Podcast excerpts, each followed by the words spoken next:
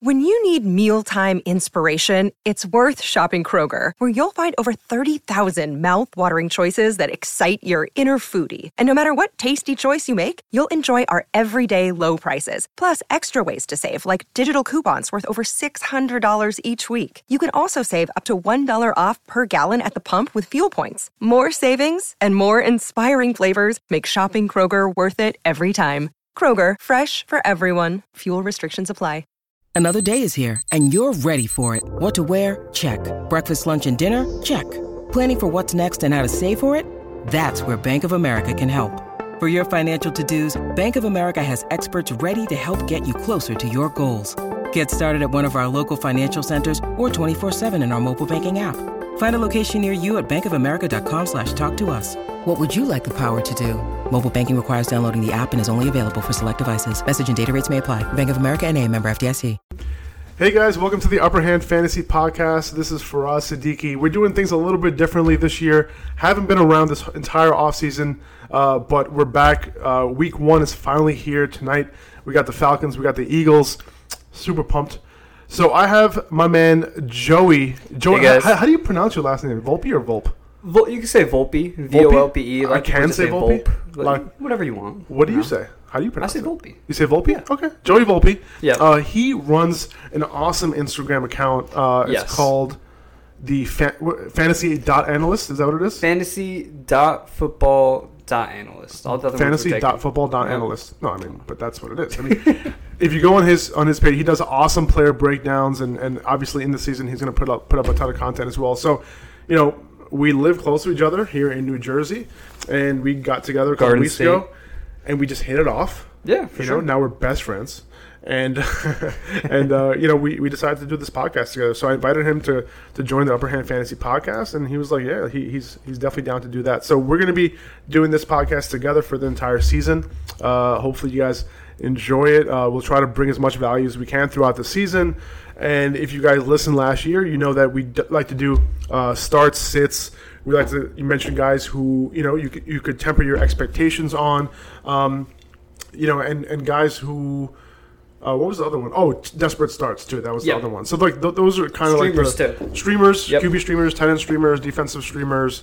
We like to do all that uh, on the Thursday, Thursday and Friday before uh, a given week. So we're gonna continue to do that. Uh, Mondays we're gonna I'm gonna do. I don't know if Joey's gonna join me, but we'll do a. Uh, uh, a Monday review, uh, kind of going over all the games on Sunday. You know, kind of see what what happened, uh, you know, around the league, uh, you know, and how that how that affects our fantasy lineups. Uh, we're also going to do a waiver wire show on Tuesdays. Uh, that should come out before you make your final decision for your waiver claim. So, Joey, let's let's get into it, man. I'm excited. I'm excited, dude. Like football is back.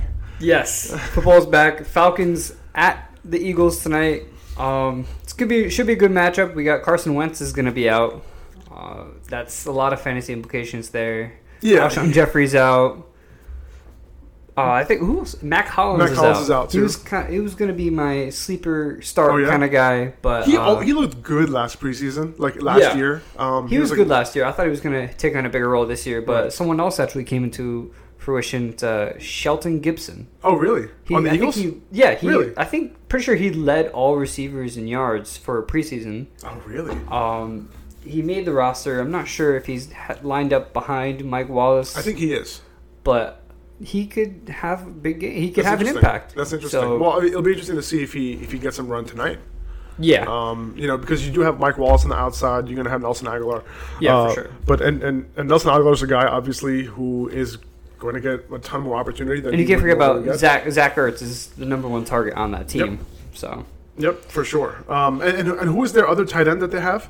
Um, they who's- da- drafted Dallas Goedert. th- yeah, that, He was actually he was my favorite tight end Yeah. coming into the draft. right, Very athletic. He's great all around tight end. and he's a big dude. He could be He a is a red zone dude. target for them. And he was the Eagles' first pick of the draft. Right. They didn't have a first round pick. Yep. They actually traded back. But he's been doing great in preseason as well. Eagles are known to do two tight end sets. Uh, before Zach Ertz had his breakout year last year, it was between him and Brent Celek Right. for a while. So we could definitely see Dallas Goedert having some minimal value. I wouldn't. I, I don't want to jump too much on Dallas Goedert. Sure. But, um, But he, he's he's an good he's dynasty stash. yeah he's someone to keep an eye on, right? Obviously, if Zach Ertz were to ever go down, you Mm-hmm. Of would course. know who to pick up. You Yeah, know, I think that was it was two or three weeks last year where Zach Ertz was down. Trey Burton was a Yep. top ten tight end. hundred percent. So definitely value there. Yeah, and we know that Carson Wentz, Carson Wentz likes to target the, the middle of the field. Yes. uh, Nelson Agholor, Zach Ertz, and so we, we, that, that we can see that continue to happen. Um, I think Nelson Agholor did also like besides Zach Ertz, he led the team in targets from Nick Foles um, last season. So that's something that you know to keep an eye on as well. And he almost had as many yards as as I uh, think I think Alshon Jeffery put up a goose egg when Nick Foles was quarterback. I'm not sure if I'm Really? right on that, but I think think he had a game where he just didn't do anything. It might have Wow. been playoffs, but um, yeah, wasn't his interesting. favorite target. All right, well, Let's put it let's, let's get into some news. Um, this Le'Veon Bell situation's on everybody's mind, Yes. especially guys who have Le'Veon on their teams. Um, And guys who everyone- have James Conner as well. Right, and hopefully, if you have Le'Veon on your team, you drafted Le- uh, James Conner, or at least you picked him up before everybody else did in your league. Um, now, this whole situation is very interesting. Um, Le'Veon didn't show up today's Thursday; he's still not there. Um, you know, and it was really like about whether he was going to show up yesterday on Wednesday, and if he didn't, chances are that he wasn't going to play this week. Um, his agent did come on SiriusXM yesterday morning, and he mentioned that you know Le'Veon Bell. It's very possible that. So I'm kind of paraphrasing here, but you know he basically said that Le'Veon is going to get here when he gets here, um, and it's possible he didn't say this, but judging from what he said, it's very possible that Le'Veon sits out until week ten. Yeah, so It's a the thing the thing for Le'Veon Bell is every week he misses he misses about he loses out on about eight hundred thousand dollars, which oh, I'd show up for that much. I'll show Um, up for that much. But so his agent kind of hinted at the fact that Le'Veon Bell wants to preserve his body for free agency. Um, obviously, he has to show up by week 10 to be considered as a free agent Yes. next season. He did also say that th- his choice of words is really important here because one of the things, things he said that was Le'Veon Bell is going to have the best statistical season yet. So the the reason that's so important is rather than saying total season, he Or said just the best season. or just the best season, and that could be in the last six games. He could have the best stats that he's had per on a per game basis, but that doesn't necessarily mean the whole entire year. So I think he's kind of hinting at the fact that Le'Veon Bell wants to take time off the field, and he's already had some teammates come out. The whole offensive line just kind of bashed him after that. So we'll see how much they want to protect him when he gets back. That's right. That's right. And and and right now, obviously, you know, James Conner this week is, is a pretty good start. You know, I would consider him an RB two. The thing is, we've seen these Steelers backs uh, get a ton of work. Yes. Um, and and they can be an every down pa- player. James Conner is very capable of being an every down player. Um, there can be a couple of guys coming in spelling for him here and there, uh, but you know, we've seen a guy like DeAngelo Williams. Who is not just a guy, right? He was Yeah. talented. He's a fir- he was a first round. He round. was a little older too when he he, was, was he was older. as He was a veteran, but he, he was very um, productive in that offense when Le'Veon was out. Um, and, and I don't think you can just plug and play into that offense. But James Mm-hmm. Conner, he showed a ton this preseason. He's shown that he can catch the ball. He, he's shown that he's, he has really soft hands now. I mean, it, it's kind of you know he, he's definitely improved um, over one season. Yeah, you, we saw you him watch. last You play behind. Le'Veon. You watch Le'Veon catch balls for you. Exactly. And, and, It's time to learn something. Yeah, and you see the work ethic that this guy like Le'Veon has and a guy like Antonio Brown has, and it's a good shot that if you do the same thing, you you will improve. Um, so he's a guy that obviously, you know, he, you're not putting him in that RB one conversation. Obviously, he has RB one upside because of the offense that he's on. Um, but you know, all those targets, all those touches that Le'Veon usually gets, which is close to 30 potentially a game. Yeah.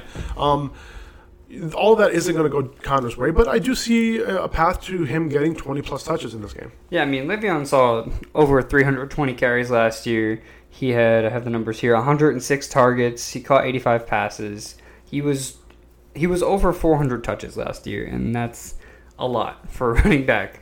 So you have to imagine that if a guy like that's out of the game, there's going to be a lot of room to fill. And Conner has potential to take most, if not all, of that work. So I do think he has RB two upside, maybe even R or RB one upside. Maybe he could be considered an RB one, but we it's kind of a thing we have to see him play. Yeah, We it depends how much passing work he gets. too. Exactly. If he gets a ton, he's going to be an RB one in PPR. Yeah, because I do like the Steelers' offensive line as well. Sure. So there's Exactly. definitely a lot of potential for James Conner. exactly. Um, I, I have a feeling we're going to see him more than one week. I don't I don't think Le'Veon Bell is going to come back right away because if you got to think about like if he's trying to preserve his body, right? He's trying to get ready for free agency. What's one game going to do? Right. Right. I, I totally agree. So and, and the only thing that it would be is, you know, proving a point, but that doesn't really accomplish anything. You've already proved your point by not showing up to camp. There's So- nothing that else that can happen here. I mean, Exactly. it's the franchise tender. They mm-hmm. cannot extend him because that deadline has passed. Yes. So that's not a possibility either. So now, what's the most practical solution for you? And that solution is to have as less wear and tear on your body as possible, so that when teams offer you your contract, that is a leveraging item for you to say like, "Hey, I only had 175 carries last year. I'm good. Yeah, he's I'm fresh. healthy. He's fresh. I'm He's ready. um, so you know that's going to be something that he uses to his advantage, and I don't blame him for that. I mean, what sucks is that like I wish we knew about this before Mm-hmm. everyone's drafted, right? That that's obviously, but you know, we knew that this um, this was a possibility. I mean, this was just because he tweeted and said that you know he's going to try to have his best season ever. That doesn't mean that he's playing all the games. I mean, we, we I, don't, think we should have took that as gospel, and I didn't. I, I mm-hmm. just wanted to. I, I always knew that there was a possibility that something like this can happen, which is why, you know, maybe you don't pick him first overall, Yeah. or you know, second overall, third overall, and he has a little bit of risk, but.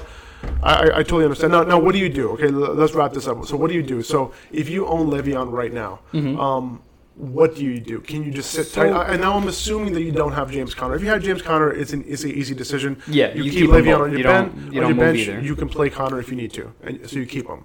Um, so, what do you do if you don't have uh, Conner? Are you looking to So- you know, kind of kind of bet the farm a little bit and, and get another R- potential RB one high and RB two? So my advice for Le'Veon Bell right now is that you're not gonna get his level of value if you try to trade him right now. Whatever you trade him for, people are gonna view it as if he's missing ten weeks, right? So every time I trade a player, I always assume the worst situation. So I had someone approach me about a trade for James Conner. I have James Conner, and they had uh, said that oh Le'Veon Bell is going to be back next week, but you can't go with that assumption. You have to assume you're going to get the best value out of a guy, and you kind of have to ex- assume that Le'Veon Bell is not going to be back until week ten. It's a very good possibility. If you have him, you're not going to get good value. I would keep him on your team. He could still be a second half of the year player. I mean, that's when you have the fantasy championships. That's when you're going to need him. Um, even if he's here for six games, it could be six games that he helps you win. Weeks 14, 15, and 16. He'll be Exactly. he, w- he will. He has to. Now, there is a question as if if he comes back, are the Steelers going to limit his touches? Are they going to reduce the amount of touches he gets because he spent so much time off the field? I, mean, last I, year I when he- personally can't imagine that they do. Maybe the first or 2nd Uh-huh. game. That would be week 10 and 11, week 11, 12. But after that, he'll be full systems go. Yeah, I mean, last year I think he had ten carries after his holdout. Right. On the first game he Exactly. came back. So, um, no matter what, I he's barring any injury that he sustains, which he, he likely won't. He's been fre- he's fresh now. Right. So he will be there for the fantasy playoffs. He Yeah. can still be a good value, and he can still help you win your league. It's about getting to that point. And, and, and there's a rule, right? You sell high and you buy low. yes. Right now, if you sell Le'Veon, you're selling him low. And there's always that possibility of him coming back. Now, if your team is looking pretty good, you have mm-hmm. some expendable pieces, are you looking to buy Le'Veon For the right price. for the right price? Because Right now, at this point today, Yes. it's pretty risky. I would say It is if very you, If you're moving some legit pieces on your team, if you if, you're, you're moving, your RB one, your RB two, it's it's it's Now risky. here's the thing: if you let's say uh, what most people did in this year, they tried to go for three running backs early, right?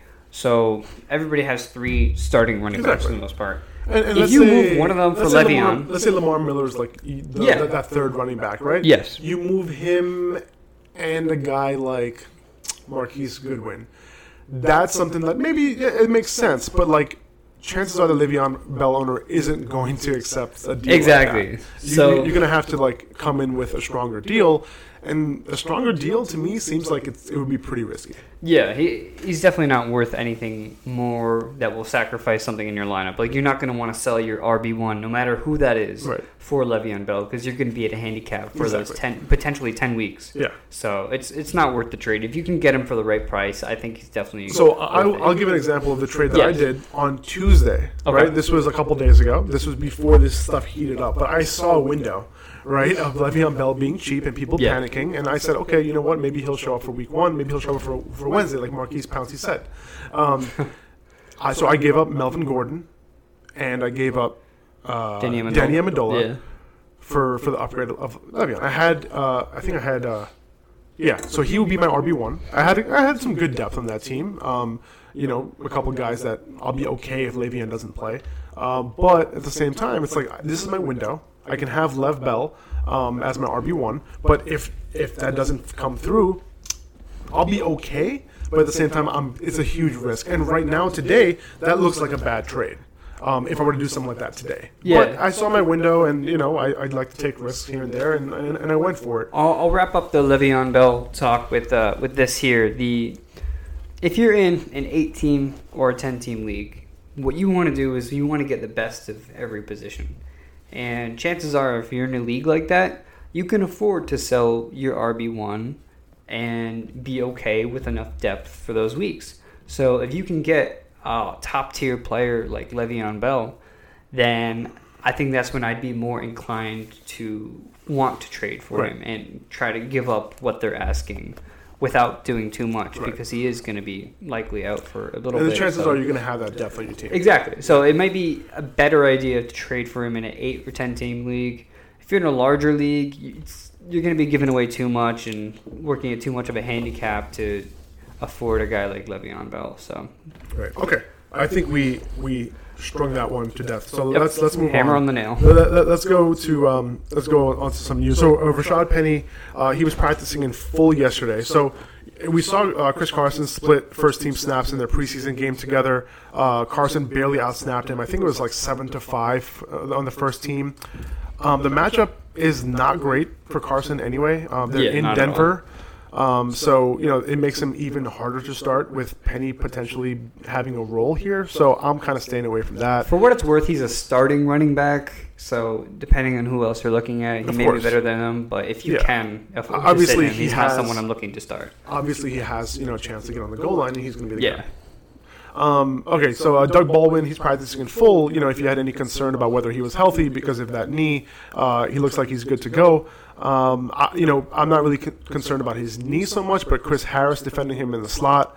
Um, you know, so a guy like Tyler Lockett can definitely benefit in this scenario. We can, you know, we can get into that in a, in a little bit once you Just talk got about paid. starters. He got paid. Man got paid. They like him. Um, Saquon Barkley, his hamstring issue seems to be behind him. He's practicing in full, so he's good to go. Uh, Sony Michel, he's limited in practice right now. No word on whether he's going to play. And to me, right now, it doesn't look like it. But Rex Burkhead is practicing in full. Um, I think these few weeks without Michel in the lineups will prove well for Burkhead. Um, but there, there are kind of too many guys in that backfield right now who can get touches. Yeah, and when when you bring that up, it's funny because there's a guy in there that not anyone's talking about. Jeremy Hill? Jeremy Hill. Yeah. And the assumption over the offseason was once the Patriots signed him was that he was going to compete for a starting position next to Rex Burkhead and James White. But then Sony Michel gets drafted and everybody kind of stuffs him in the back of the depth chart.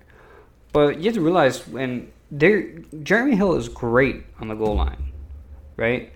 He's gonna he could be that goal line back. And remember, Patriots like versatile players. Exactly. he can catch the ball too. They could have five different guys with five different skill sets, Exactly. and they're going to play all of them. Remember, my, they had a the Patriots had a plan for Mike Gillislee last year. That plan didn't work because he wasn't that good on their Because team. he fumbled. Every time, every time a Patriots player running back fumbles, they're done. It's over. It's um, over. And Jeremy Hill competed with him this summer, and he he, he beat him in, in the competition.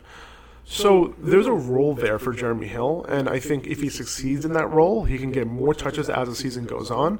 So you know, he's somebody that could be somebody you're looking at the waiver wire next week. Uh, after he scores two touchdowns this week, I, I feel on like goal Jeremy. Hill's going to be the Mike Gillislee of last year. He's going to be an overreaction Right. Um, he's going to be a Well, Mike Gillis, did Mike pickup. Gillis score two touchdowns in the opener? or scored one, three. One tou- he scored three. He scored three, I believe, and then he scored one or two the week after. Wow. I think it was maybe just one week after, Right. but I think he was like Right. three touchdowns the first week. Well, the good thing is that Jeremy Hill's still a young young player. Like he's still, I think, 26 years old or something like that. yeah, he's still So, very young, Yeah. and he he had success Right. with the Bill, uh, Bills, Bengals, yeah. but he has some injury issues as well. Right. Well, okay, so um, and it's funny because Gillislee got released, picked up by New Orleans, and then New Orleans dropped. Uh, They dropped Boston Scott. They Scott. dropped Boston Scott. So like, okay, I guess he's their number we one. were all pretty set on Jonathan Williams being the number two exactly. guy. Then he's cut. We got Boston Scott coming in. He's cut. Mike Gillislee. That's who they're looking They. The really like time. him. So Interesting. Yep. All right. So uh, Marlon Mack, uh, he wasn't practicing yesterday, but today he practiced, right? He, I, uh, did Yeah, he- just, he got a limited notification popped up. Notification popped up as we walked in here. Uh, Marlon Mack was practicing for the first time since August today. Let's see. Still not a still a long shot to play. I would temper expectations if he did, Yeah, if he did, obviously, you know, it, but it's, Jordan it's Wilkins is still to the Jordan favorite to start right now. But uh, if Jordan, if Mack doesn't play, which I don't think he will, uh, Jordan Wilkins, uh, you know, he has a decent three down skill set. Um, Nyheim Hines might come in on third downs. We haven't really seen what they were going to do with Nyheim Hines in the preseason.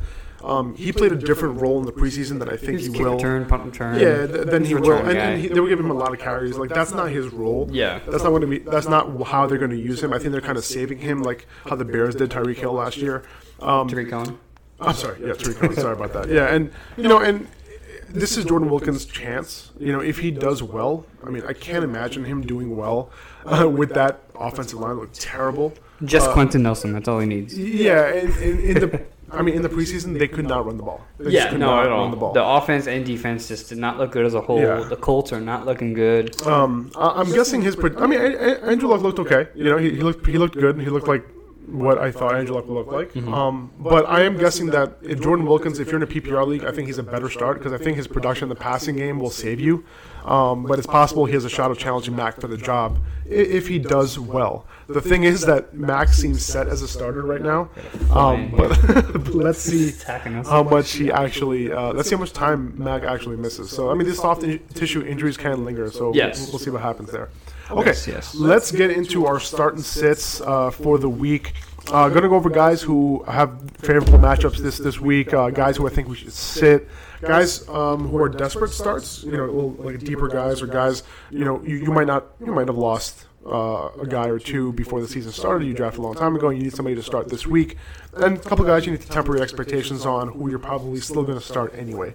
So I want to get started. Uh, by the way, guys who are starting, start all your studs. Like if you drafted them in like, Yes. the first four rounds or something like that, you're probably starting them. Every time I get a message on Instagram, should I start Todd Gurley? Yeah. Or Yeah. should I start Melvin Gordon? Please I don't do. like his matchup. He drafted him that early for a reason. Please do. Those are guys you're starting every single Yeah. week, no matter the case. Right. And, and and don't look at these sexy sleepers and then like think you should start them over like l- legitimate guys who are number Yeah, I think, ones on I think team. we had a, a message on the live stream. It was like, should you start James Conner or Devonta Freeman? Right. And it's I mean that's okay. That's a little bit. that's a little better. But but I had a post yesterday about John Ross. Yes. And I said like, hey, John, like you know, John Ross can potentially do well against this Indy secondary. Mm-hmm. Um, and then I would get questions like, should I start Doug Baldwin or John Ross? I'm like, listen, John Baldwin's a tough matchup this week, but start Doug Baldwin. yeah, a lot of people seem to be scared. Yeah, a lot of people Especially seem to be week one, scared too. of uh, Doug Baldwin this week. Yeah.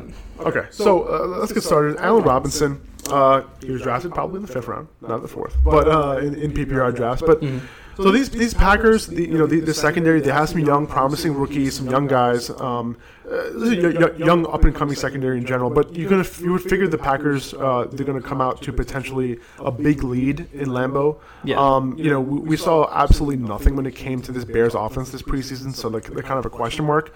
Uh, but you know, in that preseason game that we did see Allen Robinson, he did move around the formation, which is nice. Uh, he, he, he was at the X, he was in the slot, and in Nagy he knows how to find space for his receivers, um, especially his number one. So. You know, with that negative game script, I think Robinson can see close to 10 targets potentially this game. So, of course, you're starting Trey Burton if you drafted him, but I think there are a lot of chances uh, and a lot of um, choices at wide receiver too that people are trying to make this week. Mm-hmm. And I think Allen Robinson has been a lot in people's question because they just don't know how he's going to be used. Like, they haven't seen that ten target game from you know, and he's their number one, but they have other weapons there. Yes. Um, so, so, so what do you think about Al- Allen Robinson this week? I think, like you, what you said before, we could see the Packers getting a big lead early on. We could see garbage time. You know, we all remember garbage time with Blake Bortles. We could see that this week, and I think it's actually going to be a closer game than people think. Um, but we know what Allen Robinson's capable of. We've seen him at his best. I think it was 2015. Yeah.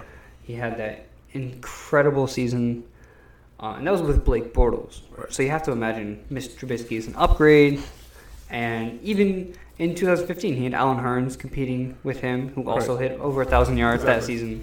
So I think there's a lot of opportunity for Allen Robinson if we're getting the Allen Robinson we know Right. and love, And- and which I think like, you there's a good chance we are. You're probably starting him as your wide receiver two Yeah, or three. You drafted him as your wide receiver too. Exactly. The And- matchup doesn't scare me at all. So And, definitely. and he has that upside. I love like Corey Davis, for example. Yeah. Like I love him as my, my wide receiver three because he has upside, right? Like that's that's kind of what you're yeah, if looking you at. can get Corey Davis as your wide receiver three, that's really good. Yeah, it really is. So, um, uh, so the, the next thing I want to talk about was Randall Cobb. I just feel like this dude is so disrespected this year, and he is. Right? You got Jordy Nelson gone. Aaron Rodgers, he already has a rapport with Cobb. I understand that he has injury issues, but I, I got this dude in the eighth round the other day. You know, he's a second option in the passing game, is he not? I mean, behind Adams right now, he's a second option. I mean, we've seen Rodgers make even three wide receivers relevant at a time Yes. for different periods in the season. So I, I just don't get it. I mean, so either way, I think Cobb draws a good matchup this week against the Bears. Yeah. Um, Bryce Callahan, he's a decent nickel corner, uh, but the Bears in general, they were pretty generous uh, to receivers lining up in the slot last year. They're I a get- new team. yeah, They're a new team. Yeah, exactly. And, and I can see Cobb having a good game, especially in PPR. He has touchdown upside for sure with Aaron Rodgers. Um, and with Rodgers last year, he was averaging 13 PPR points a game and eight targets uh, with Rodgers. And I think in a PPR setting, that, that's great. I think a lot of it too is that people hear the news of him being on the trading block, possibly being cut. I think even before that, though, I mean, this even moved his value down. Like, I, I, I- I'm, uh, I'm in 100% agreement with that too. Yeah. I was avoiding him once I heard the two or three times this offseason that he was going to get traded. I'm like, you know what? I only like him here on, on the Packers, so I'm not going to chase after him. But in the eighth round, I'll do it. Well, I think one of the biggest reasons that there was all that talk about Cobb was because the Packers really wanted to make a move on Khalil Mack. Right? They're a team that could really use a guy like that. Um, they're a little short on cap, so if you have to, if you're trying to trade for a guy like Khalil Mack, you need to sell one of Sure. your higher cap players in Randall Cobb. Too, too bad nobody wants to pay for Randall Cobb. exactly. So I that's that's where it comes in where he was going to be cut or traded. They didn't end up getting Khalil Mack, and whether he's cut or traded isn't Aaron Rodgers' choice, right? Exactly. like Aaron He's, Rodgers, he's going to be on the field. Exactly. Hopefully, hopefully he stays on the field. I mean, he's Yeah. definitely injury prone, and that's another knock on, on Randall Cobb. He had that ankle, a foot injury earlier, so and I think he had off-season surgery. he had a too. cast on it or a, a walking He had a walking boot. Yeah, I think for a good part of the offseason. Finally got it off not too long ago. Right, but- exactly. So you know, I mean, he, he's a great start this week. I know he a lot of people have been sending me their lineups, and he's on people's benches, and I'm like, Yeah. hey, like you might want to start him over whoever this guy is in your flex. You know? Yeah. Um, okay, so the next guy, Cooper Kupp. Now this is really dependent on whether Dominique Rodgers-Cromartie gets a start for the Raiders in the in the nickel. Um, he he just got signed recently, um, so you know he'll eventually be their nickel corner, but he's still learning the playbook. In the meantime, old man Leon Hall is manning the nickel for the Raiders, and that means it can be Cooper Kupp time this week. Um, you know, uh, this guy is on the up and coming. Um, he's a nerd when it comes to football. That's all he wants to do. He's best friends with Jared Goff, um, and I think this is a week that they can really take advantage of this matchup. Um, they haven't shown anything in the preseason. None of their starters played. Yeah. And then you Uh, take Khalil Mack out of the occasion, and and, that just- defense just I just feel like they're going to like just explode in week one, even though they're going to the Raiders in double check on that. not too far from where they are already in LA. but That- uh, that's why the game's ten o'clock at night. Well, right. we're in New Jersey, so that's Eastern time. exactly, but uh, exactly. So the game's very late. I, I really think that he could take advantage of that. I think um, there are a couple of good matchups on the outside as well, but but Cooper Kupp uh, has a has a good shot. I think in PPR leagues, It is at the black hole. Oh yeah, okay, there you go. So uh, I think PPR leagues is preferred, but Cooper Kupp was third in uh, touch. In, I'm sorry, in red zone targets last season overall. Uh, so I think if he comes down with a couple more of those touchdowns, I think even in standard he's a play. I think this is a all Rams go kind of week. This is a I'm starting Brandin Jared Cooks- Goff everywhere. Yeah. So Jared Goff, great start. You got Cooper Kupp in the slot. You got Robert Woods and Brandin Cooks, who will likely be able to get some points Yep. throughout the day. Todd Gurley, as always, you're going to start him. Well, you Gerald know- Everett, nobody cares. I mean, so Um, on, on the outside they have Gareon Conley, who's kind of on the on the up and coming. Rashawn, Uh-huh. Rashawn Melvin, you know, he did okay in Indy last year. Yeah. Um. So they're they're a little bit sneaky on the outside. Um, which is why I, I kind of went with uh, Cooper Kupp this Uh-huh. week, just because of that weak link. But we'll see if DRC plays. It doesn't look like at this point he's going to get the start, though.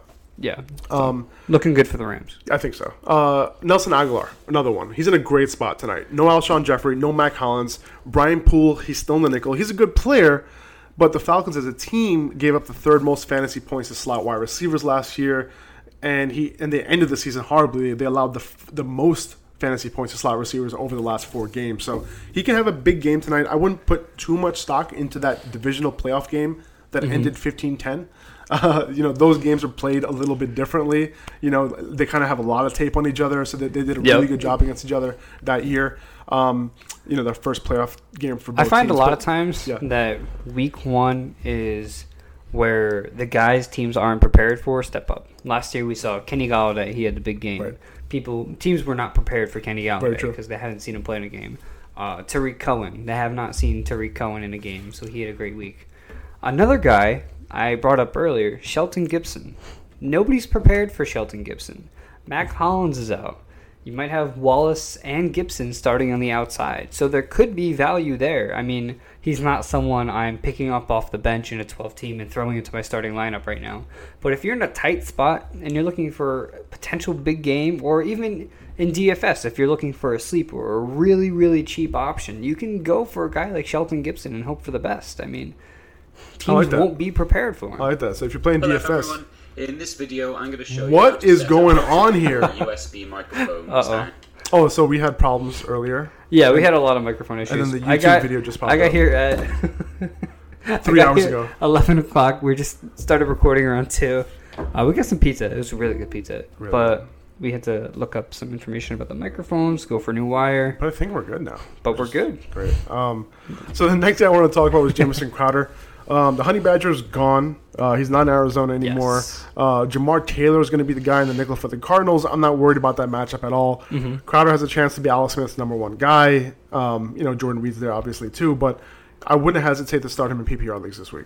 Yeah, I mean, I think it's definitely a good matchup, and um, we don't we don't exactly believe in Doctson or Richardson has potential, but we haven't seen anything out of those guys, and Crowder's kind of been the consistent link in that chain that's still in Washington. So I do like Crowder this week, and he has a chance to, like you said, be the number one receiver. Wouldn't be surprised if he hit over a thousand yards this year. Yeah, yeah, I, I, I wouldn't be either. Um, you, you wanted to talk about James White too, right? Yes. So one guy I wanted to bring up, James White. We're all looking at Patriots backfield. It's a mess. There's a whole bunch of stuff going on there. But one thing that really goes unnoticed a lot is James White's involvement last year. If I could pull up the correct numbers last year, he actually, I think it was over 500 receiving yards he had that kind of went unnoticed. Let's see. James White. Yeah, so he had 400, 429 receiving yards for a three man committee. That's pretty good. And then some um, some stats came to fruition about how the Patriots operate with Edelman and Amendola out of the picture, right? Because we don't.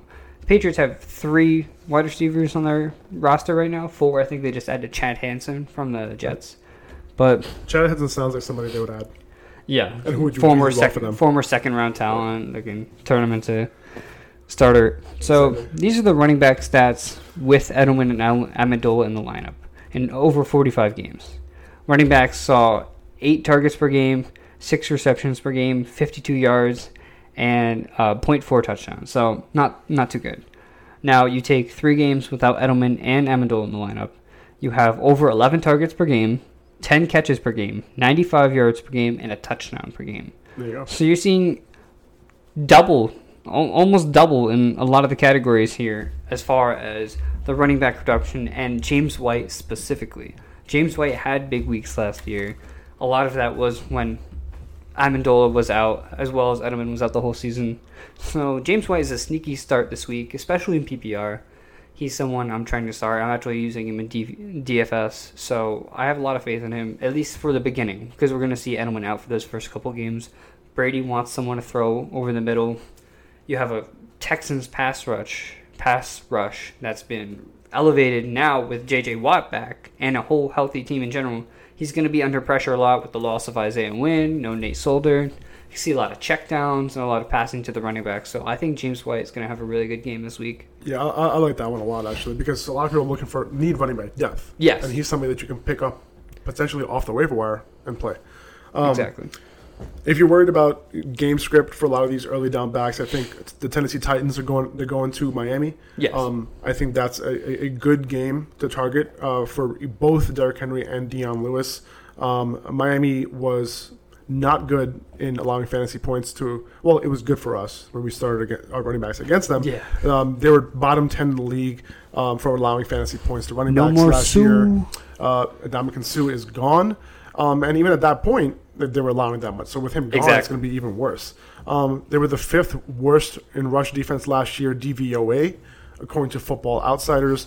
Uh, I don't think this game script is going to be too bad. I mean, the I think the Dolphins are are favored by like a point and a half or something like that, or, or it could be the other way around. I, who's at Who's at home? Dolphins are at home, right? Yeah. So the Titans are favored by a point and a half.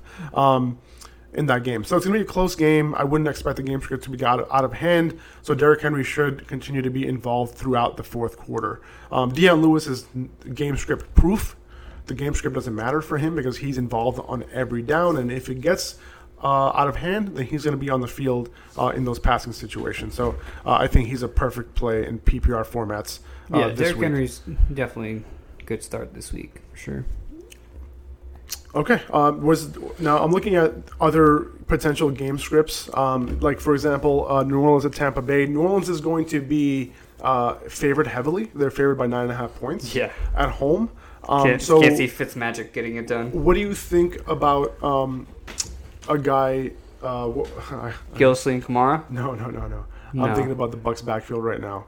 And I Ronald can't- Jones, No. Peyton Barber. Peyton Barber. So, what do you think All right. about Peyton Barber this week? Do you think that he could stay involved? Uh, do you think that they would have someone like Jacquizz Rodgers come in in passing situations if this game gets out of hand? Well, the way I see it is that Are you starting the- Peyton, Bar- Peyton Barber this week? Is what I'm saying. if I have to. Yeah, He's Well, not he, he, someone Is I he want. someone like a low end RB two, high end RB three type of thing? I, I would I would put him as an RB three just because we don't know what that backfield is going to be like. Peyton Barber looked good in preseason, but what does that account for? They still have a very weak offensive line.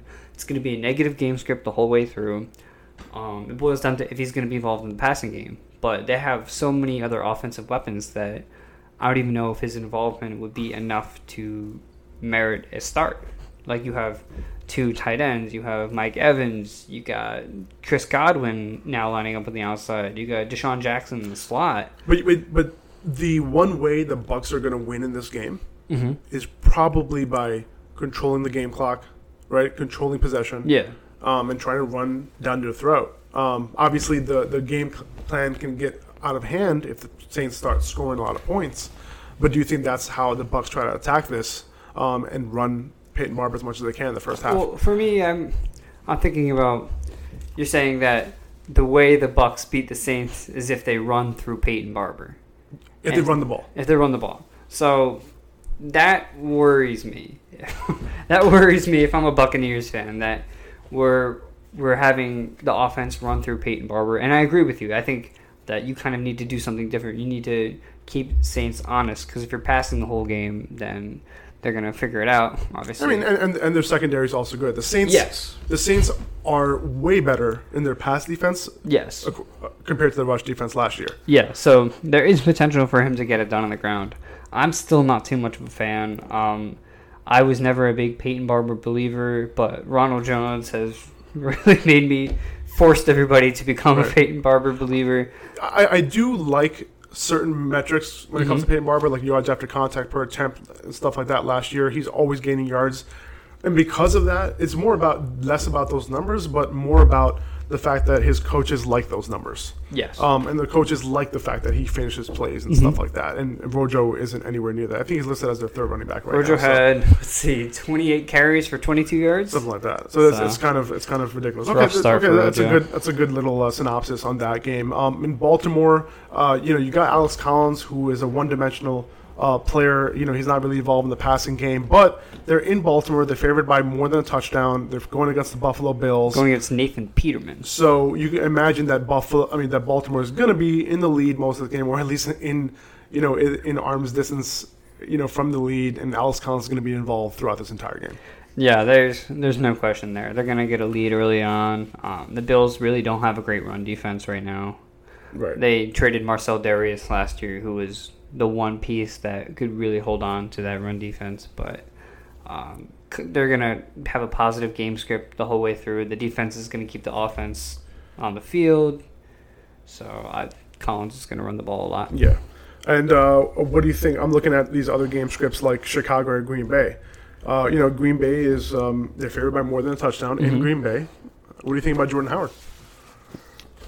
Obviously, you're not sitting Jordan Howard, Yeah, no, you, you're not you're not sitting Jordan Howard. but you got to temper expectations a little bit, don't you? Yeah, I mean, we his involvement in the passing game is something that I kind of have to see to believe. Right. So we went the whole Especially when you have Tarik Cohen. exactly. So we go the whole offseason believing that Tarik Cohen's going to be the third down guy, and then a week or two ago they come out and say. Uh, Matt Nagy says that we want to keep Jordan Howard on the field for third downs. He's been practicing his pass catching, but we we don't know if that's true. We, we, we I mean, also we need to and, see it. and we have to kind of dissect that a little bit too. Exactly. Jordan Howard can stay on the field in third down, but pass protect, but it could But- even be Tarik Cohen also lining up in two running back sets and, getting the word. exactly, and also uh, in hurry up situations, Yeah. it's not going to be Jordan Howard. it's going to be Tarik Cohen in hurry up situations, right? I mean, if if if it's the fourth quarter, six minutes left, um, and they need they're down by two touchdowns, Tarik Cohen's probably going to be on the field. Yeah, they're not going to be running it with Jordan, Jordan Howard. Howard is going to be he can be in there to pass protect this and that, but because he's he's very good at that.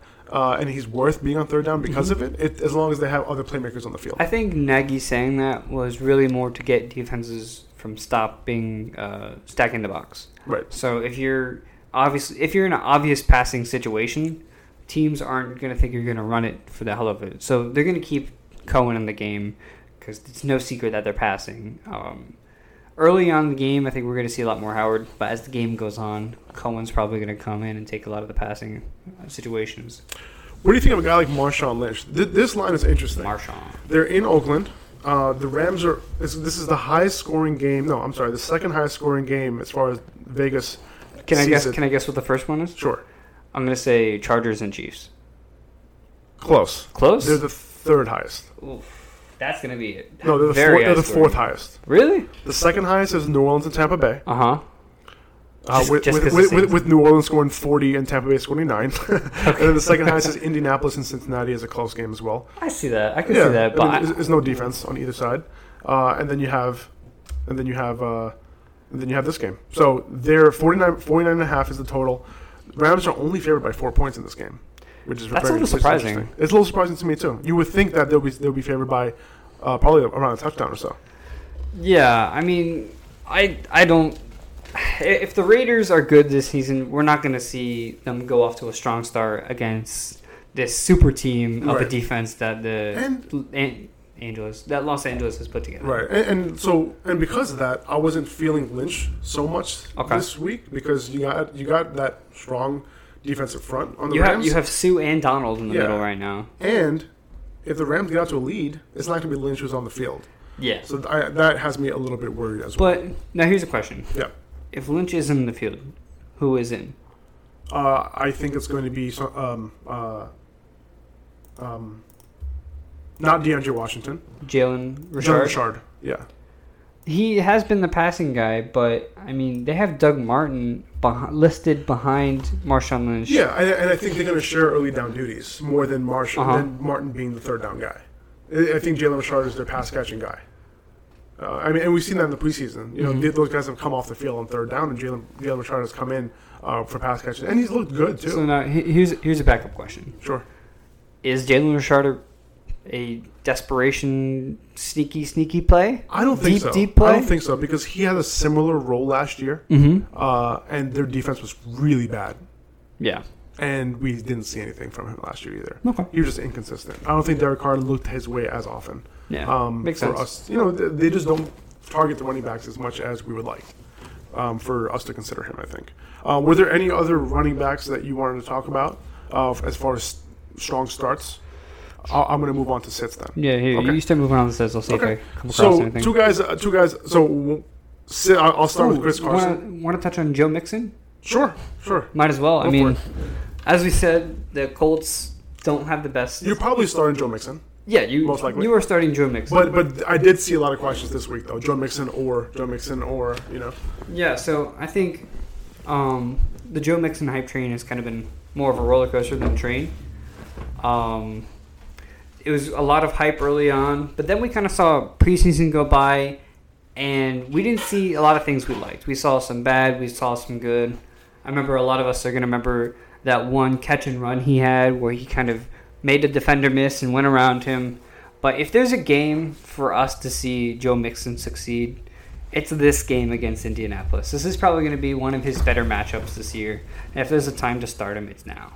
I I, to- I 100% agree. Uh, you know, this is the perfect game for his, for his week one Yes. because everyone who drafted Joe Mixon definitely has second doubts. Yeah. You know, uh, they they're not 100 percent sure about him. He had a didn't have a good year last year, but they know he has the talent. Um, the offensive line didn't improve that much in the run game.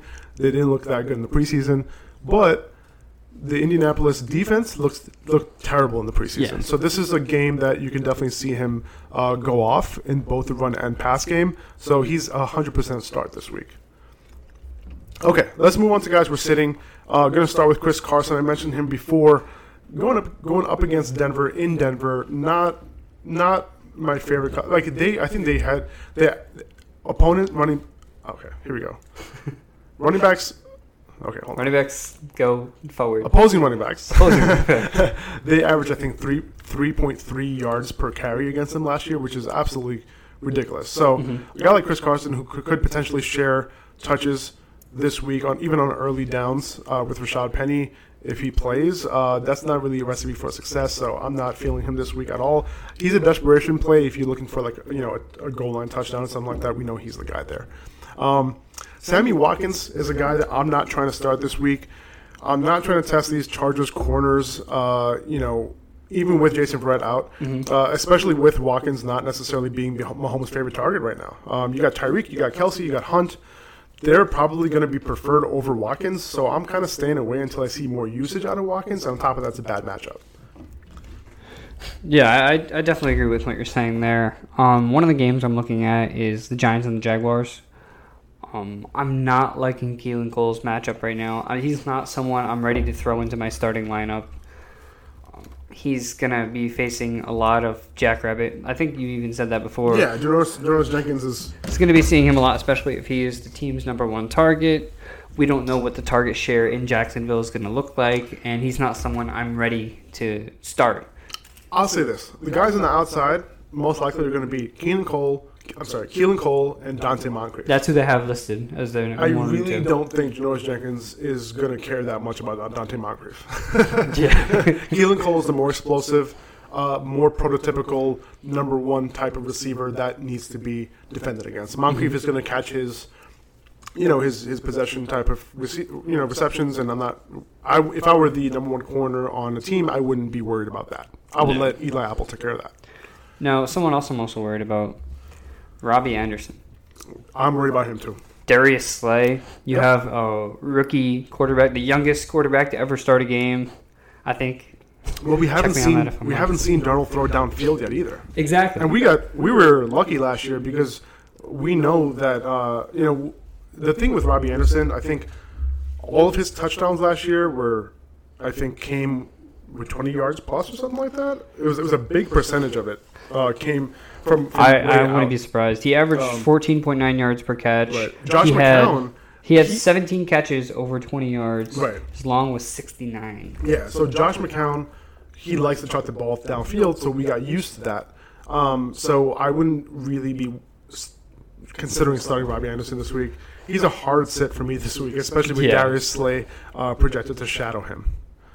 Um, Are we Yeah. are we are we worried at all about Jordy Nelson? Is Jordy Nelson kind of a middle of the road guy? Because I've been getting a lot of questions about him. Is he is he a flex play? well, the thing is, this week it's tough, right? You got Marcus Peters and Aqib Talib on the outside. Yes. So that doesn't look like a recipe for success. Even though, even if Jordy Nelson is what the Raiders say that he is, that he's still Jordy Nelson, whatever that means. Um, I don't think this is the week to kind of test that in your lineup. I'll wait to see what he does, and then you know maybe start him next week. But I, if he has a bad game, I wouldn't be too down on it though, because it is a tough matchup. Okay. Um, any other guys that you're, you're, you have a hard sit on? Otherwise, I'll move on to guys that we should temper our expectations. We just had an update. Saints reports. Mike Triplett considers Meredith a his role role unclear. uncertain. Oh, that's good. That's good for Tre'Quan Smith, huh? Yeah, I mean, he was. So, Meredith was one of my sleepers uh, earlier on, and I was actually thinking about if he's worth throwing into a lineup against a great matchup against Tampa Bay. Tam, Tampa Bay, Right. but now it's not looking like so. And, and I saw that too, and I saw he had a good matchup. Um, the Tampa, Tampa Bay But was, they was- like Tre'Quan Smith. the Bucks were terrible against the slot last year, um, and Cameron Meredith had a bunch of snaps this preseason, and I don't think he did. He get a catch? I don't think he had a catch. He the last or the third game he actually did very well. I think he had like sixty yards or something. Really? I'll I'll double check on that while you move on. To Sure, sure. I'm moving on to my uh, my other league where I'm trying to pick up Tre'Quan Smith right now. Actually, I'm kidding. All right, so, uh, so I just want to keep moving on. So uh, guys that were would be more desperate starts this week. Um, we're gonna kind of move through these kind of quickly because Yeah. We're, we we've already talked a Oh, lot. just an update on Yeah, that. La- sure. On the fourth preseason game, he had two catches for 72 yards and a touchdown. fourth. So that means Fourth. not with the starters. That's him playing in the fourth preseason game is not a good Tra- sign. Tre'Quan also had four for 42. That's just still the okay. same number of targets, but still the fourth preseason game. well, Cameron Meredith as the projected slot wide receiver Mm-hmm. playing in the fourth preseason game is not a good sign. Exactly. I, I didn't know he, he played that game. Yeah. I think that was the first first week he was healthy. No, no, he was playing. He was playing. Yep, he played with the first team. He did. Yeah, but he didn't see any targets. From, I don't think he. I don't know if he saw any. I, I, I gotta look that up. But Yeah, yeah, yeah. he did But- not look good in the preseason. I'll say that. Um, okay, so Josh Gordon. Um, how do you feel about that situation in Cleveland? I, I just I think Jarvis Landry is the go-to guy right now until Gordon and you know whoever the QB ends up being can gain some rapport. Uh, but this Pittsburgh secondary isn't so bad. They got Joe Haden, Artie Burns, Mike Hilton. They just You know, drafted a first round safety, although he so shouldn't not have gone in the first round. They're, they're not the worst at corner. Uh, I mean, it's not the worst cast at corner. So like they started out the well the year well last year too. Mm-hmm. Um, the Steelers secondary did, uh, and then they kind of got banged up here and there. But I, I don't know. Uh, and plus, we got an alert today saying that Josh Gordon might be on a snap count. And so, we, there's also another alert saying that Antonio Callaway is going to start on the outside. Oh yeah, he's going to start. Like uh, yeah, so Josh Gordon is not going to start the game. Uh, he will come in later, and we don't know when that's going to be. So he's a little risky. This I think week. it's going to be um, last year. The reason they're holding him back is because of his uh, conditioning. They want to make sure that he's healthy, and they don't want to, you know, rush him into playing a game when he hasn't been used to practicing and stuff like that for a little bit. So last year, when he actually came off the suspension, the first game he played, I mean, he was involved, even though the coach had said that they don't really want to give him the ball too much. They don't want to do too much with Josh Gordon. So Yeah. So, uh, yeah. So I mean, you can start him, but it's obviously risky because you don't know how much of the game he's going to play. exactly. Um, uh, another guy, he's a desperate start, but I think he's a pretty good start. Danny Amendola. Um, Yes. Logan Ryan, he's a good nickel corner, but the Titans they play a lot of zone. Um, they gave up the sixth most fantasy points to slot wide receivers last season. Now, they did make a change at defensive coordinator. Uh, Dan Pees came over. He used to be uh, the defensive coordinator for the Ravens at one point, uh, but he also likes to play a lot of zone with four man rushes, a little conservative. Um, but we'll see what Mike Vrabel wants to do. Um, we, you know, we're, we're going to see that change a little bit, but it, will be interesting to see what happens. I think uh, you know Kenny Stills is going to see a lot of Adoree Jackson and Malcolm Butler, so not as high on him this week. Although he should still see the targets with DeVante I, Parker. I want to see. Malcolm Butler and Danny Amendola. two, team, Yeah. two teammates. I know, I know, right? But um, there's been a lot of good news about Danny Amendola in the slot. yeah. Um, he was competing with Albert Wilson, and a lot of people thought it was going to be going to be a toss up. But Right. 32, 33 year old Danny Amendola is still kicking it. He's still doing great in the slot. We saw him score a touchdown in one of the preseason Yep. games. Looked- Apparently, Tannehill really likes uh, Yes. targeting him too. yeah. Yeah. So Danny Amendola is a good sign, especially with DeVante Parker out this week as well. Exactly. Exactly. So, uh, Dede Westbrook is another guy I want to highlight. Mm-hmm. Uh, Dominique Rodgers-Cromartie, he went to the Raiders, so he's not, so you don't need to be worried about uh, your starting slot wide Yep. receivers against the Giants anymore. I mean, last year the Giants were a complete shit show on defense, and I think it was more of a coaching thing than anything else. Um, the defense was a hot mess. I, I think Janoris Jenkins will have a much better year, but he's on the outside. Um, Blake Bortles surprisingly has been one of the best quarterbacks over the last ten years. Uh, yeah, yeah, I, I, I said that right. just, Blake Bortles end it there. surprised. Blake Bortles has been one of the best Blake Bortles quarterbacks. has been one of the best quarterbacks over the last ten years Period. in passer rating. Period. when he targets the slot. So you know, Dede is their projected slot receiver, um, and I think he can come up with five to seven. Because he doesn't have to throw as far down the field. right, exactly, exactly. It's the easier throw. Uh, come up with five to seven catches in this game, uh, and he can come away with a little bit of a nice return in PPR leagues. We don't know exactly how the wide receiver formation will shape out uh, after Marquise Lee's injury, but I think that's how it's going to look with with with Westbrook and Moncrief from the outside and and Dede in the middle. But it looks like. Um, it looks like that's how it's going to roll. But I think I, I kind of like Dede this week as somebody who the Jaguars might feature. Good desperation play. I agree. Um, Tyler Lockett, another guy. Uh, Chris Harris on Baldwin. Aqib Talib is gone, so he's not going to be on the outside. Uh, Paul Richardson's gone. Jimmy Graham's gone. Well, okay, I'm talking about different teams here. Okay, so Aqib Talib is gone from the Broncos, so he's not going to be guarding the outside for them anymore. Paul Richardson and Jimmy Graham are gone from the Seahawks, so you don't have to worry about. There's a lot of targets available. So Yes. Lockett can see some real opportunity not only this game but throughout the game. Likely the playing from a positive game script for them as well. I mean, very it's true. going to be a passing game script. Russell Wilson's going to continue to pass the ball. You can't can't really run against that at Denver defense. We saw last year they had like Ezekiel Elliott had trouble against that. It, was Yeah. like, it seems like every week whoever Nine played carries Denver. for eight yards or something. Yep. So definitely a passing situation. Exactly. Uh, another desperation guy, and this is more, you know, kind of looking at what these matchups are going to look like. Uh, AJ, Bu- so the way Jaguars defend AJ Bouye and Jalen Ramsey, they stick to the outside. They usually just cover one side of the field. They don't shadow.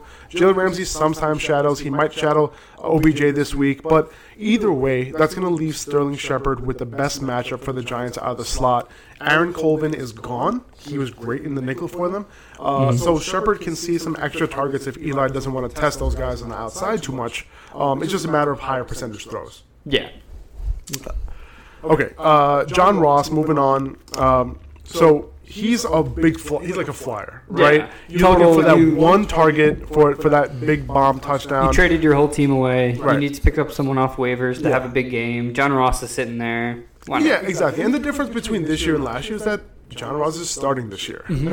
like, I, I've gotten a lot of questions that said John Ross sucked last year. Uh, That's because he didn't play. Um, He was there's a also bunch of games injured. he was inactive. He was injured. It was a mess. And on top of that, Marvin Lewis doesn't like rookies. So and I know we all saw that play in preseason where he Oh, yeah. Cut left, sick, sick, cut sick right, juked out two defenders. dude, that was bananas. That's what we wanted to see last And, and he's a little stockier. He's a little bigger. Like when he came into the league, he was kind of skinny. Yeah. he's looking like more like a, a, a Like actual actual, he's built like a receiver. receiver. Yeah, that's what I was gonna say. Um, so you got AJ Green on one side. Uh, these Colts corners, Mm-hmm. I, I, I saw a tweet that none of them ran more than a, like faster than a four five, forty time. So they're they're slow. Uh, Ross can easily get behind these guys. Red Not only Rocket that- chucks it over the top. and you know, there's gonna be, AJ Green's going to command a lot of attention. Um, so Ross is going to have an easier job uh, than a lot of these speedsters. On top of that, the Colts they installed some new turf, and that can benefit Ross this as is, well. This is how in depth we get. we talk about the field. We talk about the weather. We're bringing the turf into the analysis here this week. Uh, but no, no, I mean, this is probably an advantage for T.Y. Hilton too, right? Mm-hmm. Uh, but you know, there's going to be an advantage for Ross as well. The indoors on the turf, Ross can catch a long one this week. I like that. I like I like the turf talk. Uh, Cole Beasley is a guy that is super deep, right? But if you're in a PPR league, uh, he's someone to consider. I think. Dak's favorite target. Yeah, I think so. I mean, he's been talking him up this offseason, right? But so Captain Munnerlyn, he's starting in the slot once again for the Panthers. The Panthers were pretty bad against the slot. I I think the entire secondary last year was really, really fell off towards the end of the year. Um, but in a deep PPR league, uh, you know, he was talked up by Prescott. Uh, who, who do you like in that wide, that Cowboys wide receiver core? I mean, are you just trying to stay away? I know Allen Hurns and Michael Gallup are other guys who have decent matchups as well. That entire secondary as a whole last year, they gave up a ton of fantasy points to wide receivers. Yeah, and that would make us kind of think like if this is a game for the Cowboys wide, receivers to show up, then it's against the Panthers. Right. Um, and, and, and like, I, I think we'll see whether Michael Gallup starts on the outside. Yeah. I, I think he will. Uh, but it's possible that, you know, a guy like Terrance Williams makes the start over him uh, opposite Allen Hurns. I don't know Allen Hurns is definitely going to be there on the field uh, to start the game, but we'll see. Maybe it'll be Gallup and Allen Hurns on the outside. But one guy the uh, the Panthers actually got is a guy named Donte Jackson. Yep. He's a really fast corner. He's Yeah. played great. He's actually built his way up to a starting position. So um, he, he's still obviously a rookie. So there's you can take advantage of that. But I don't think he should be overlooked. You know, Okay. he, he's he's a good corner, and he's proved that over the few games that he's played. I don't have the exact stats. Okay. but good, good to know. Um, the other guy I want to talk about was Mike Williams. Um, yes, The Chiefs secondary They don't have one. very, very. Oh, they don't have a secondary. they don't have him. Oh, okay. No, they're just So that makes not it easier. Yeah. Um, I, I Not definitely at like him all. as a flyer, especially in standard leagues this week. He's going to be used as a touchdown weapon. Let's just hope Antonio Gates doesn't ruin those hopes. But I, I still think you know Williams is still their first round guy from last year. Um, they're going to give him his, his chance and his targets, and I, I can't see Gates taking too much away from him. Gates is just he's just big. That's what he is. Gates just a big guy. I feel like he can you get- clog up the middle. too, Yeah. So yeah. we've we've seen uh, we've seen videos of practice where Mike Williams is running up the side and he makes this insane catch over the defender. Um, we haven't seen Gates do that in a while. so I think once you get into the red zone territory, that's when Gate, uh, Gates really comes into fruition because that's where he's best. Right. He's just a tall. He he knows how to catch the ball. He's smart. You know, as old as they get, he's still smart. So but down the field, there is no secondary for the Chiefs. You do have to worry about Keenan Allen. Um, not sure if they've listed Tyree, Tyrell Williams or Mike Williams as a starting outside. I think it's going to be. I think on the outside starting is probably Tyrell and, and Travis Benjamin, uh, with Mike Williams rotating in. Okay. Um, as of right now, but I can see that changing. Uh, you know, with Travis Benjamin being Travis Benjamin has always been that rotational player. Yeah. Um. So you know, I can see him ro- rotating in with Mike Williams. Yeah, so I mean, I think this is a situation where it's like the matchup is just too good to ignore, Exactly. and Exactly. Why not take a flyer on someone when you know Philip Rivers is going to have a good game? Exactly. Why not take a flyer? By the way, whoever's playing the Chiefs, you want to start them. Yep. Quarterback wise, wide receiver wise. Hundred percent. Um, okay, a few guys that we need to temper our expectations on. Uh, we touched on uh, Doug Baldwin already, um, so I'll, I'll, I'll save you on that. Emmanuel Sanders is a guy I liked all offseason. Uh, it seems like him and Case Keenum have a connection. I'm personally still starting him this week. Um, and Keenum, because Keenum has targeted the slot more than any other quarterback last season, that's where Sanders will run a majority of his routes. We saw the connection in the preseason as well. He's going to see Justin Coleman in the slot this week, and he's really a guy who's on the come up uh, in the nickel. Um, he's looked good last year in this preseason. I'm not benching Sanders since the targets will be there, but don't be surprised if he doesn't have a huge game like you want him to. You know, the first week he's been hyped so much. Um, I think he's capable with a better matchup, but I'm, I'm less worried about um, the outside. I think DT can have a good game. Um, we'll see what Courtland, Courtland Sutton can do. Uh, but I think um, you know the, the slot is kind of where um, the, the Broncos might have a little bit of trouble. But I, I think Sanders should be fine. I'm not benching him. Yeah, I mean, I think Sanders definitely has a better matchup. I think more of the temper expectations comes from last year, Right. right? Like uh, he wasn't very productive last year. He didn't see the ball as much as we'd like to, as much as we're used to him seeing. So um, that that's where a lot of temper, ex, tempering expectations come from. Right, It's right. hard for me to exactly. say. No, I get it. No, no, of course. I mean, he, he was he was at a high ankle sprain last year too. which Yes. is tough to tough to come back from For sure. Um, and he played played through it, which is kind of crazy. I mean, usually people just sit out. Alshon Um, Jeffery played through a torn rotator cuff. He did. He did. Well, his torn rotator cuff is in his shoulder, not in his legs. Oh yeah, catching the ball. No, I know, and and he made some tough catches uh, with that torn rotator cuff Yeah, he had which is forty-seven incredible. point five catch rate. It's the That's worst. crazy. That's pretty. That's pretty bad. Yeah, so it's pretty bad. Um, Tyreek Hill, um, and you can temper, you know, all you want on Tyreek Hill, uh, but he's going to score on anyone. it doesn't even matter. Yeah, I mean, Um, this week, obviously, the Chargers secondary is legit. Trevor Williams, Desmond King, Casey Hayward. You know, Jason Verrett's, you know, he's on agent reserve with that Achilles injury, but Casey I- I- Hayward, I, think, was dealing with an injury as well. Oh, really? I, I just wouldn't be surprised if Hill doesn't have a huge blow up week in week one. It's going to happen. We know he's boom bust. He might be a little bit more boom than bust this year. Uh, but this is one of those weeks that if he doesn't have a big week, you kind of understand why. I think my favorite thing about Tyreek Hill right now is that um, I, I personally was on the board that he was being overvalued early on because of the fact that you had Sammy Watkins coming in, you have a new quarterback, you don't know who that favorite target's going to be. But it really is just as simple as it sounds. Tyreek Hill's a fast guy, and Patrick Mahomes has a huge arm. And we saw Patrick Mahomes in his infamous preseason 65 yard throw in the air. And the funniest part about that play is before Tyreek Hill catches the ball, not only is he five steps in front of any defender, but he actually has to hesitate for a second and wait for the ball to come to him, and he still takes off and has that time. So I, I thought that was hilarious that he just had that much room in front of the defenders. And I, it could be a really, really good pairing. No one's as fast as Tyreek Hill on defense.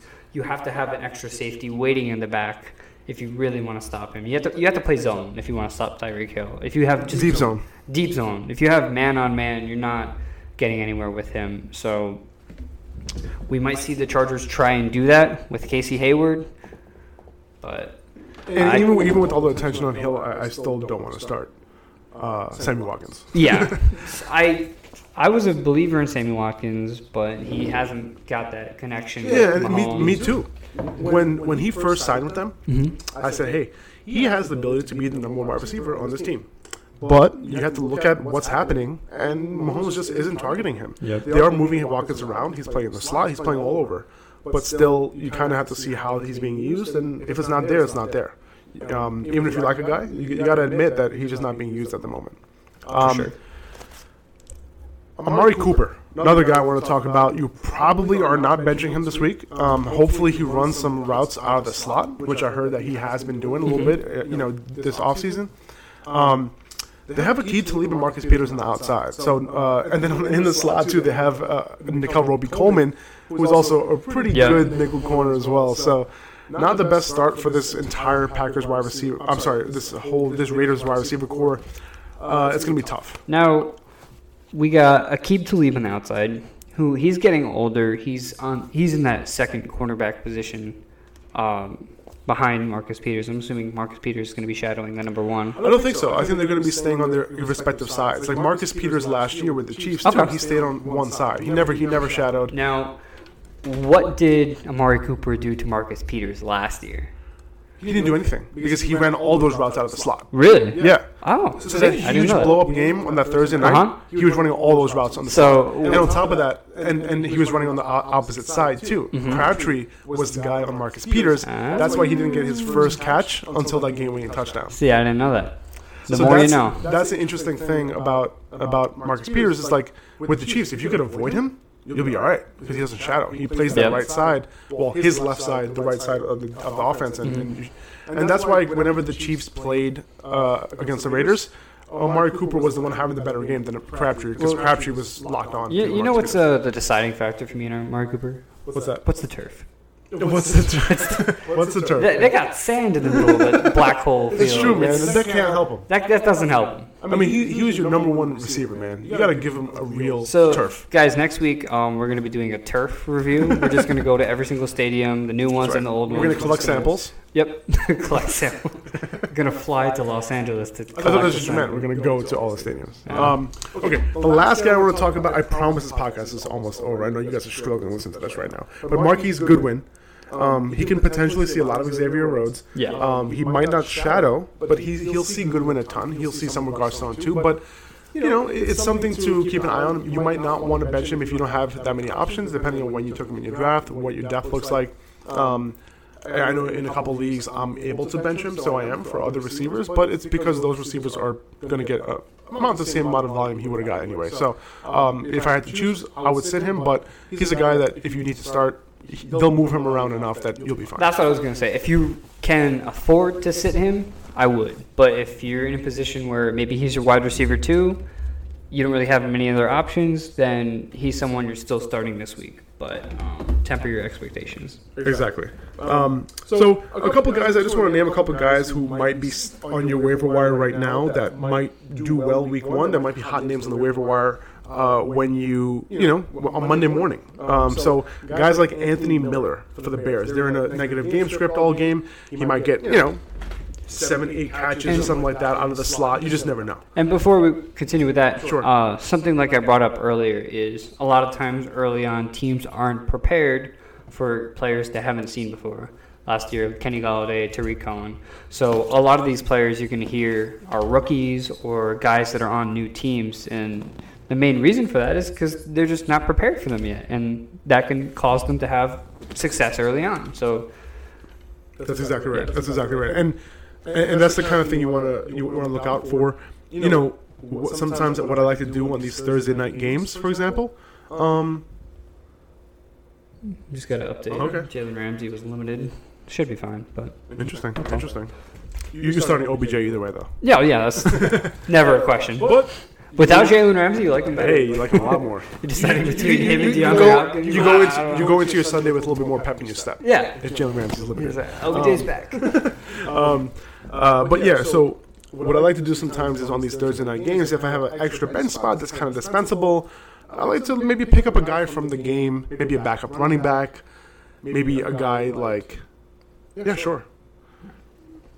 Uh, maybe a guy like uh, um, Corey Clement. If he's sitting out there, maybe you know you want to pick up a guy like him just in case Ajayi ends up going down. You know, you just never know. Uh, so that's those are the kind of guys that I like to aim for, just in case happens to be an injury, and you don't have to go chasing on the waiver wire. So other guys, John Ross, Courtland Sutton, Kenny Golladay, Geronimo Allison, Ryan Grant, James Washington, Tyler Lockett. These are guys who are on your waiver wire potentially right now, and guys might be racing to the waiver wire after this week is over to get these guys. So just if you have an idea of how the of what these guys look like, what this list might look like beforehand, if you have an empty bench spot, you know you might want to consider adding them now just in case they blow up, uh, you know, over the weekend, and you can pick them up, uh, and you don't have to race for them on the waiver wire. Um, anything anything you want to add, Joey? No, I, I liked a lot of what you said. Uh, a lot of players I liked. I'm trying to think of someone who might might come to fruition. I think maybe Quincy Enunwa. Quincy Nunwa, yeah, Isn't I that mean, interesting? I mean, we got Robby. Anderson on the outside. yeah, and he's going to be shadowed this week by Darius. He's going to be shadowed, shadowed, so they're going to have to move the ball down the field some way. Quincy Enunwa's healthy now. He's likely not on anybody's teams. Do you, do you rather have Nunwa than than uh, Terrelle Pryor? He's starting on the outside too. Hmm. That's a close one. I Quincy's in the slot, we, we don't know what Pryor we're getting. right? You know, we don't know if we're getting Browns 2016 Pryor, or we don't know if we're getting Washington Redskins 2017 Pryor. Right. So I feel like Kirk Cousins, like he'll only throw you the ball if like you are prepared and you're ready. yes, You know what I mean? Like he did the same thing with Josh Doctson. He's just like, listen, Josh, you're just not ready to be an NFL receiver, so I'm not going to throw you the ball. Same thing with Terrelle Pryor, but other teams might not have as much of a problem. never know. Yeah. All right, guys. So uh, that's gonna wrap it up for this week. uh, exciting week one podcast. We're going to try to make this podcast a little bit shorter next week, so you don't have to sit through more than an hour. Uh, but this was a great. I think I, we had a great time. Yeah, this was pretty fun. Um, you know, so we're going to continue to do this, uh, me and Joey. So thanks for tuning in. Keep an eye out for those turf reviews next week. you can check us both out on Instagram at Upper Hand Fantasy at Fantasy Football Analyst is a dot between each of those words. Yes, Um, you can go to the website upperhandfantasy.com. I'll have all this stuff in article form on Friday. Um, and yeah, enjoy the game tonight. I'm super pumped. Only in a couple of hours. We got like five hours left. I can't Um, wait, dude. Like seriously, this is like li- like real I excitement like, going need through my veins football. right football needs to come back. All right, guys, have a good one. Thanks for listening. See you guys later.